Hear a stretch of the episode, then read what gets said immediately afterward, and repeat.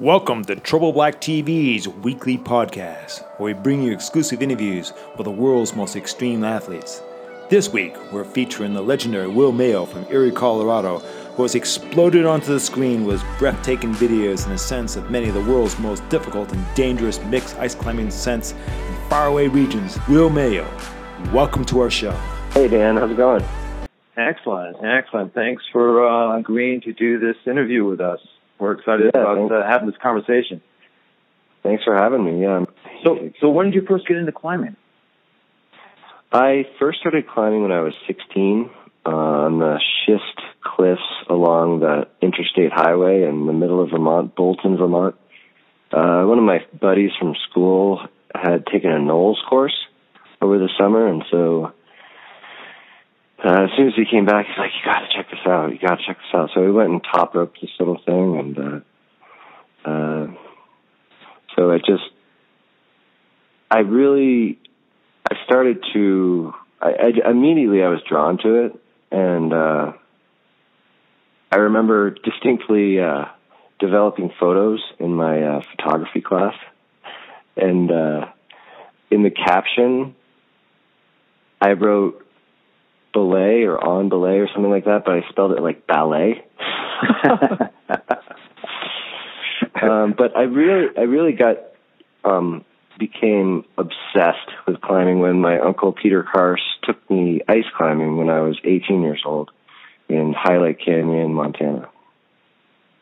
Nice. Yeah. So was that was that like a traditional ice climb? Or was it mixed?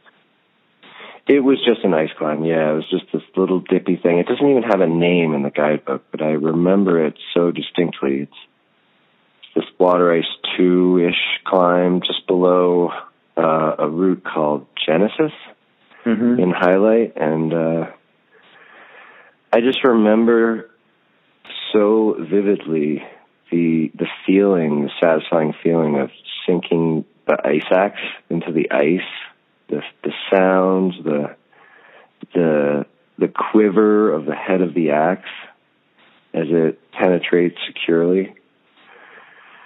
And I just I don't know, I felt like it sounds cliche and, and, and I'm sure it is, but I just felt like it was what I was meant to do. And uh it's strange, it's hard to describe, but I still feel that way today. It's just it's not it's not like a decision it's just like I, I am a climber. I do climb. What was the equipment like back then? We're, we're, we're uh, talking about what what year now? 1990. 1990. Yep, 1990.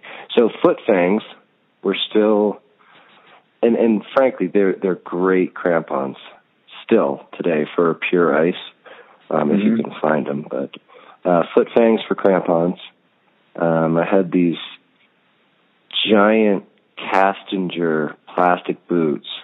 They were like size 13. They're like they were like two sizes too big.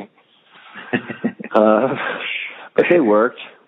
Uh, let's see. Uh, Army surplus wool trousers. Wow. Which which were actually they worked pretty well. Um, they repelled the moisture and they kept you warm. They were really heavy though. Uh, and then the axes, I think, I think I borrowed a pair of Stubai axes, the kind with the the circular adze. Yeah, I remember those. That, uh, yeah. yep. Yeah, so it was it was rudimentary, but it's it's uh you know it all worked, and, that, and that's the way it is even today. I mean, the gear is so much better. How but so? oh well, there are no leashes on the tools. Um, we have ergonomic grips on the shafts of the axes so we can hold on easily and at the same time just easily drop our arms rather than being shackled to the tools with our arms mm-hmm. overhead, which tends to freeze up your fingers pretty fast. And the just the way the picks are curved, the way they're built, it's been really refined so that it it's almost like surgical at this point. Um, the the ice doesn't shatter as much, and the axes come out a lot better. Uh, the screws are really strong rather than being cast the way some of the old Chouinard screws were made. They're actually rods of steel which are bored out, and so they're mm-hmm. essentially indestructible. Um, much, much, much. They they just don't break. Um, the ice will break far before the you know far sooner than screws themselves, and the ice. I mean, I don't know. You live in California, but I know you're you're from the Northeast, right? Yeah.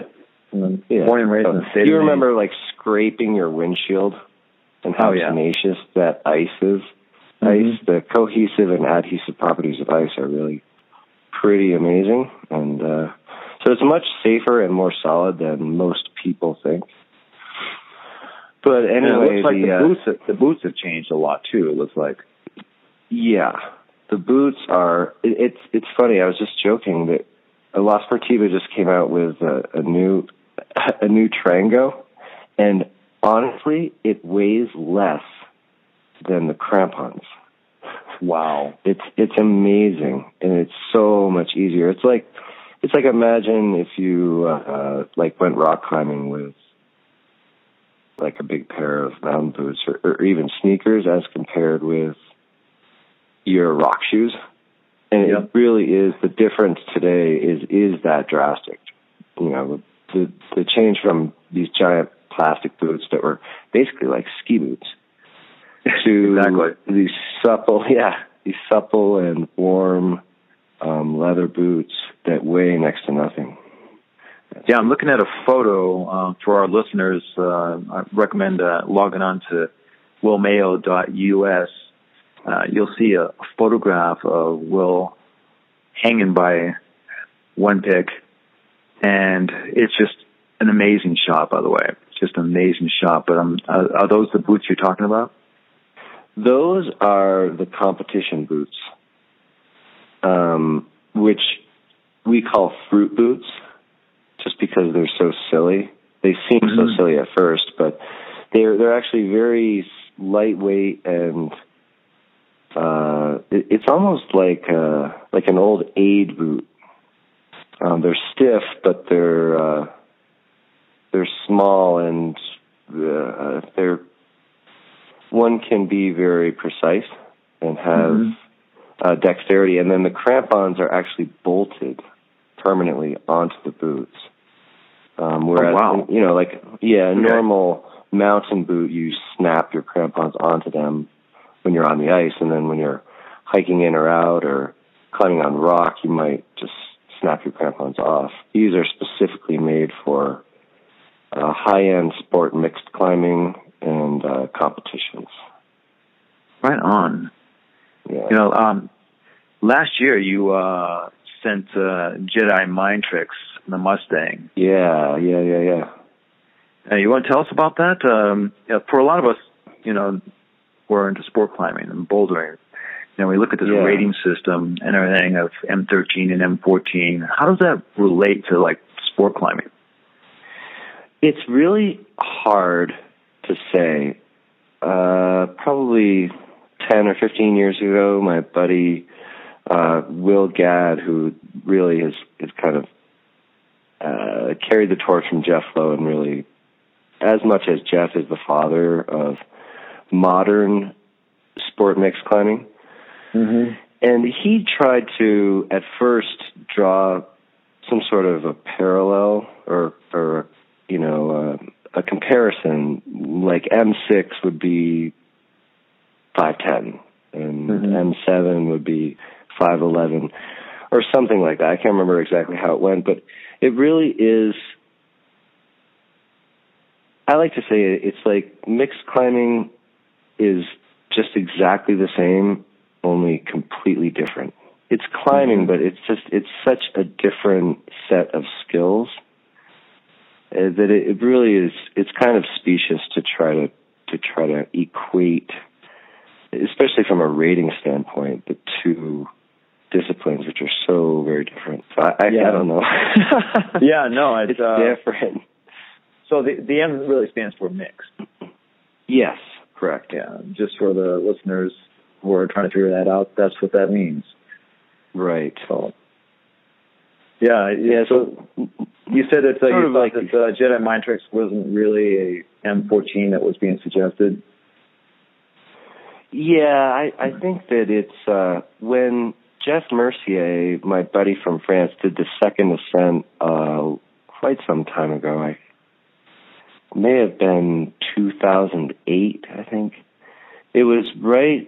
It was shortly after people stopped using spurs.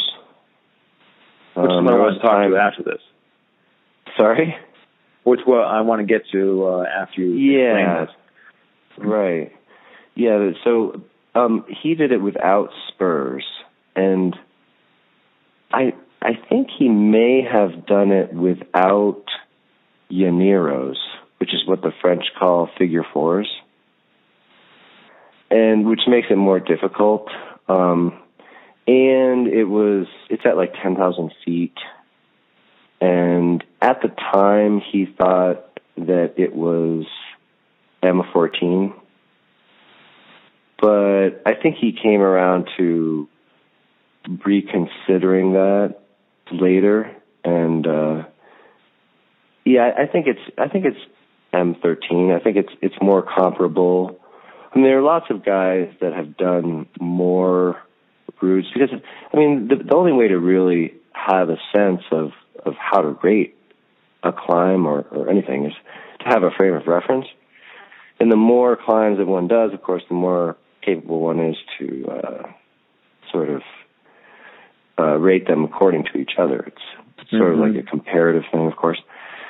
And and so I, I think that it, it's in line with with the other M13s that I've done. Um, I did it pretty fast. I think it was the second try, which is kind of an indicator. But it, you know that in and of itself is not necessarily uh, indicative of of how hard it is necessarily. I mean, Gadd the other day just did the Mustang on his second try. Um, Kwan Young Hae from Korea did the second ascent last December on his third try. But these these are these guys are like some of the best mixed climbers in the world, So why are they not using heel spurs? For so listeners out there.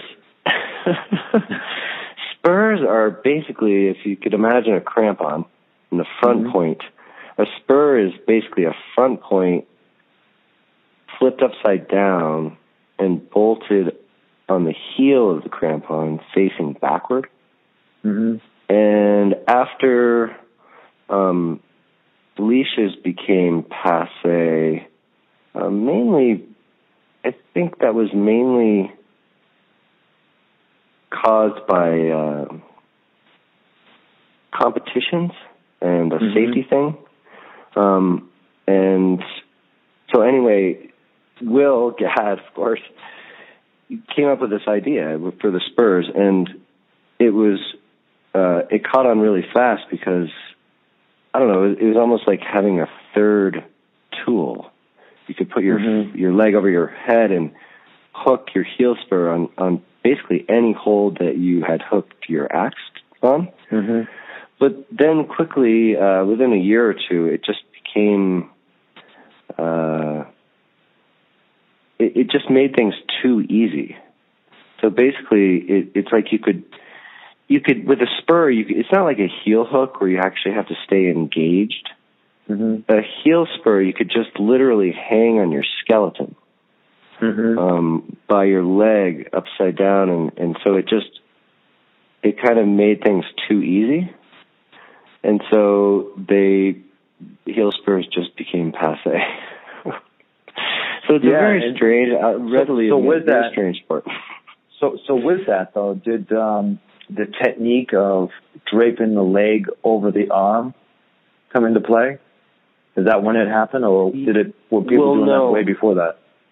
Yeah. Um, arguably, Jeff Lowe was the first to figure four, um, and he was wearing leashes. And there's this this old video of him climbing this ice overhang um, using a figure four. And I, I mean, I think it was I mean, the French call them Yaniros. I don't know if that's for Tony or, or what, but I'm, I'm sure that it was figure fours were used in rock climbing probably before then, but I, I don't really know. But basically, figure fours, and they were so they were used when we were still using leashes. Um, but yeah, they uh, when when we had spurs, we didn't really need to figure four because we were just Right. hanging on on our spurs. But then, without the spurs, we started figure fouring again much more. So figure four is when you drape your leg over your arm. Yeah, your opposite leg over your opposite arm Yeah. is a figure four. So, like, say, you know, right leg over left arm, Mhm. and then same like leg you're over doing, same like you're doing in the photo there. Yeah, yeah. What, Same what does leg that over actually? same What, arm what does that actually nine. achieve? Basically, it it allows you to relax your core. So if if we were to climb these roofs without figure fours, which actually is is uh, in France is the uh, the preferred method. The French mixed climbers are now um, casting aspersions at figure fours. So they're trying to do these routes without figure fours, which is more difficult. It's um, you basically have to uh, just maintain a core tension Mm-hmm. that you don't need to if you're just constantly hanging your leg over your arm. Um, it's it's in some ways it's more uh, requires a greater grip strength, Mm-hmm. but overall it makes the climbing once one develops the specific figure four, figure nine fitness. Um, it definitely is easier to do these climbs using those moves than it is to climb them without them. But So the other side is, Right. yeah, it's very you're in a very vulnerable position, and so Yeah, no, I'm looking at that and I'm just going, what happens yeah. if you fall? hmm Uh, if your ice axes aren't attached to you, hmm um, you're only gripping onto them. Have you ever lost one? Knock on wood, I never have. It's amazing how. Uh, I mean, it's sometimes people will melt off their tools, will just become so pumped that they lose their grip, and the tool either Mhm. goes flying or it actually stays hanging on the hook. Mm-hmm. Um, but I can see that. typically, typically we don't uh, we don't drop them. We don't let go of them even when we fall. Like let's say a hole breaks or your tool skates off. We just uh, we uh, generally don't drop them. Surprisingly, but it, It's it's amazing. it- it's interesting that, that you bring up a point of just the, the vulnerability of that position and. I like to think of sport mixed climbing as as uh, rather than a mean, rather than an end in and of itself. Although it, it's wildly fun, um, I, I think of it as training for alpine climbing or training for the competitions.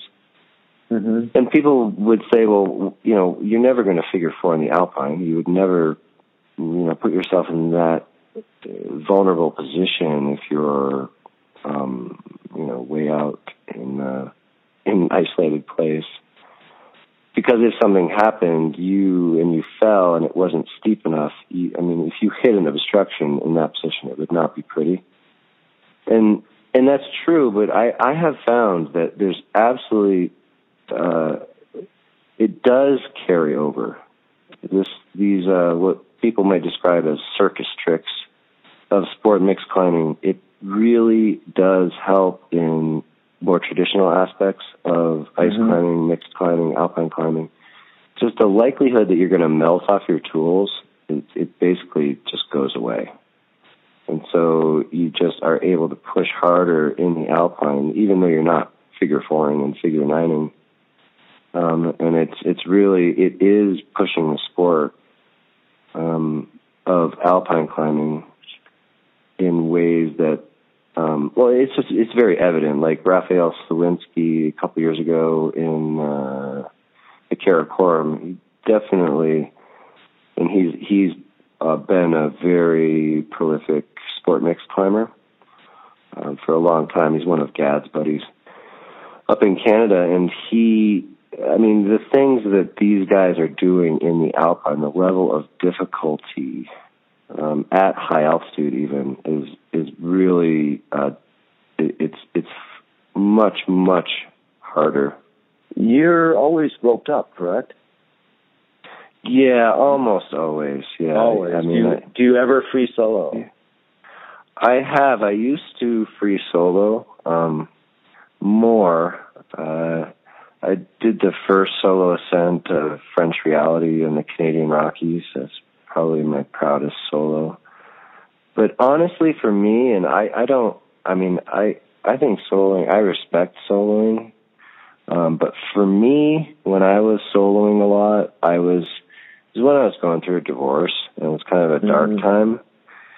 And uh, for me, soloing was not. I wasn't soloing because I was happy, you know. Mm-hmm. And and so I just, for me, I just, I, I don't think, I don't think soloing's for me. But I don't judge it, and I respect it, and I think it's really cool. Um, but I think it's up to every, you know, it's it's it's different, like anything. You know, everybody's different. Everybody has different motivations, and everyone is satisfied, inspired by different things. And so I, I don't Mhm. know. It's yeah. Do you think that the uh, ice climbing, mixed climbing world will see an Alex Honnold type? You know, I don't know. There was this this Swiss guy uh, last year. Oh man, I can't remember his name, but he soloed a. Uh, he soloed, uh, I think it was an M12 or it was pretty hard, um, pretty Mhm. steep, and pretty sustained, pretty long. He soloed it, free soloed it. Wow. And yeah, every, every, most of the commentary was negative. Like, Wow. oh, he's he's crazy. That's stupid. Like, what? That's idiotic. What if his pick breaks, et cetera, et cetera, et cetera. And it kind of made me think at the time. It's just, it's how int- it, it's interesting to me how um, some soloing is is regarded as it, it's heralded. It's I mean it's Mhm. it's like uh like Alex and uh Ueli. Steck. yeah, yeah. yeah. I mean they they this is like these guys are like they're gifted athletes and they are they have balls. And and and they, they, their solos have been like career making, you know? And but then some people are you know, my one of my one of my dearest friends and uh most significant mentors, uh the late uh, Guy Lacelle, was a phenomenal soloist. And that was, you know, he was wide widely respected for that.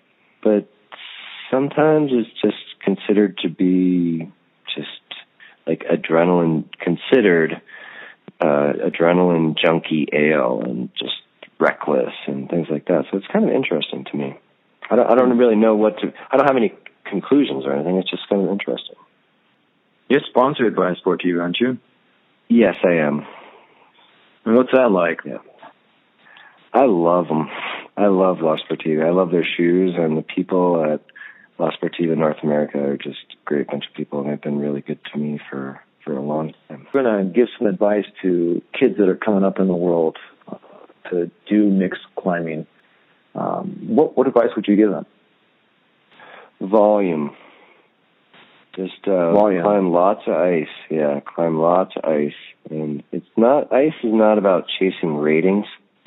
Um, Mhm. It's about volume. It's about repetition. It's about learning this very capricious medium, um, which it can only be done um, over time just by climbing pitch after pitch after pitch after pitch, and uh, and use a rope. Like when I first started climbing ice, I would set up a rope on uh, the tops of all of the giant columns at Lake Willoughby, and I would just go up there by myself, and uh, I would climb, but with a top rope, Mm-hmm. and just over and over and over and over and over and over and over and over, and uh, that's the best way to learn uh, the subtle nuances and caprices of ice. And then mixed climbing, yeah, just just get after it.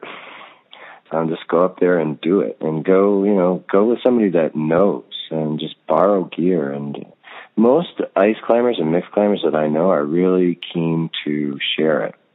Mm-hmm. So just seek somebody out that, um, you know, either a guide or a coach or just somebody that you know, and and just uh, just try it. And, and for uh, those that are uh, listening uh, and are interested in getting into the sport and want some good coaching, check out Will's uh, website and you'll find out that he's actually coaching a lot of uh, the top climbers, and uh, you could become one too. Thanks. Yeah, you know, Triple Black. Uh, we're trying to build this wonderful community of like-minded people, and uh, if you were going to speak to the community, what would is there anything that you'd like to share with them? Just what would you like to say about it? Uh, just thank you. Thanks, Triple Black. Let's uh, let's all work together and uh, just share the site and and uh, grow the sport um, and continue to be able to enjoy these wild places um, by by sharing them with with more people and and thus inspiring more people to to want to help protect our uh, natural places and uh, preserve our access to them. So, thanks. Listening to Will share his stories, I'm seriously considering having him coach me so I can try my hand at ice climbing. And for those that are seriously considering the same, please visit Will's website at www.willmayo.us. This is Dan Goodwin with Triple Black TV, the entertainment source for extreme sports.